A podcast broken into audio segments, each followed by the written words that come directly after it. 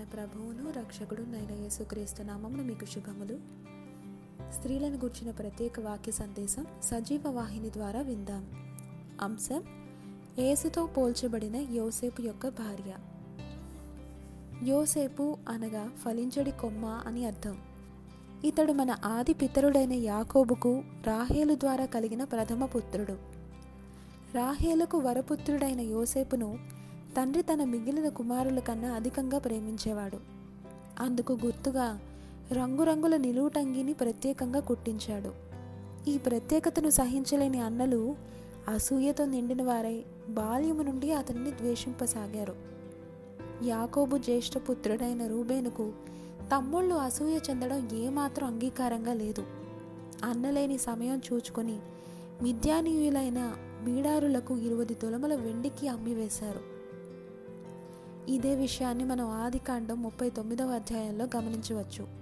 ఈ సంగతులన్నీ ఆదికాండం ముప్పై ఏడవ అధ్యాయం ఇరవై ఎనిమిదవ వచనం ప్రకారం దైవ చిత్తానుసారంగానే జరిగాయి. ఈజిప్టు దాస్యములో మగ్గుతున్న యోసేపు సత్ప్రవర్తన కలిగి దైవభక్తితో జీవించుచున్నాడు. ఇతని అందానికి భ్రమసి పోతిఫరు భార్య దుష్కార్యానికి ప్రేరేపించింది. ఎంత వేధించినా అతడు లొంగిపోలేదు కనుక వ్యతిరేకంగా నిందలు వేసి జైలు పాలు చేసింది. యథార్థవాది లోక విరోధి అనే సంగతి రుజువైంది. ఇక పోతిఫరు అను మరో వ్యక్తి హెలియోపొలిలో రే అనే సూర్యదేవతకు పూజారి. ఇతడు ఓను పట్టణానికి చెందినవాడు. ఓను అనగా సూర్యుడు లేక బలము అని అర్థములు. పోతిఫరే అనగా సూర్యదేవత యొక్క దానము అని అర్థము. ఇతని కుటుంబీకులంతా ఆ దేవతని పూజిస్తూ అన్యాచారములలో జీవిస్తుండేవారు.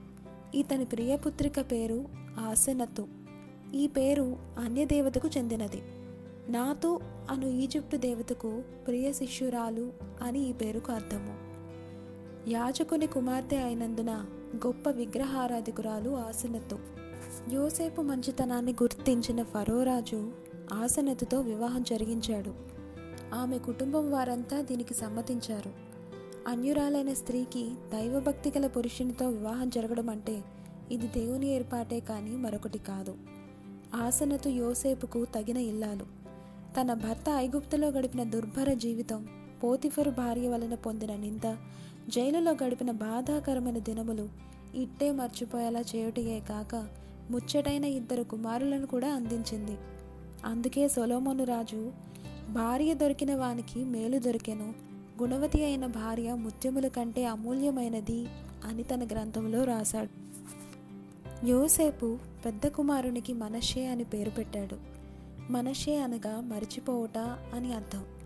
తన తండ్రి ఇంటి వారిచే అమ్మివేయబడి ఒంటరిగా జీవించడం ఐగుప్తు చేదు నిజాలన్నిటినీ మర్చిపోయేలా చేశాడని అతనికి ఆ నామకరణం చేశాడు. రెండోవాడు ఎఫ్రాయిము. ఈ పేరుకు అర్థం అభివృద్ధి చెందుట. రిక్తునిగా వచ్చి దారుణ హింసలు అనుభవించిన ఐగుప్తు దేశంలోనే దేవుడు హెచ్చుగా అభివృద్ధిపరిచాడు. గుణవతి అయిన భార్యను గోత్రాన్ని నిలిపేందుకు చక్కని కొడుకులను ఇచ్చాడని సంతోషి క్రీస్తేసునందు జీవించే వారికి అన్ని విధాల అభివృద్ధి కలుగుతుంది. బైబిల్ గ్రంథంలో ఎన్నో రకాలైన స్త్రీలు మనకు కనిపిస్తూ ఉంటారు. ఆసనతో అన్యురాలయ్యుండి కూడా దైవభక్తుడైన భర్త సహచర్యంతో కుటుంబాన్ని అభివృద్ధి చేసుకుని పిల్లల పిల్లలను చూచింది. తన తల్లి మరణం వలన ఇస్సాకు మితిలేని దుఃఖాన్ని భార్య రిబ్కా సహచర్యంలో మర్చిపోగలిగాడు. కుటుంబాల పతనానికి కూడా దోహదకారులైన లోతు భార్య యోబు భార్య లాంటి స్త్రీలు కూడా లేకపోలేదు. పరిశుద్ధ గ్రంథంలో ఆసనతు లాంటి మంచి భార్యలను ప్రతి స్త్రీ ఆదర్శంగా తీసుకుని ముందుకు సాగాలి. ఫలించు కొమ్మ అయిన యోసేపుతో ఆసనతో ఎలా అంటుకట్టుబడిందో మనం కూడా మన భర్తలతో అంటుకట్టబడాలి. మన కుటుంబాలన్నీ క్రీస్తేసుతో కట్టబడాలి. తీగ ద్రాక్షావళిలో నిలిచి ఉంటేనే కదా ఫలించేది? థ్యాంక్ యూ దేవుడు మిమ్మల్ని ఆశీర్వదించును కాక ఆమెన్.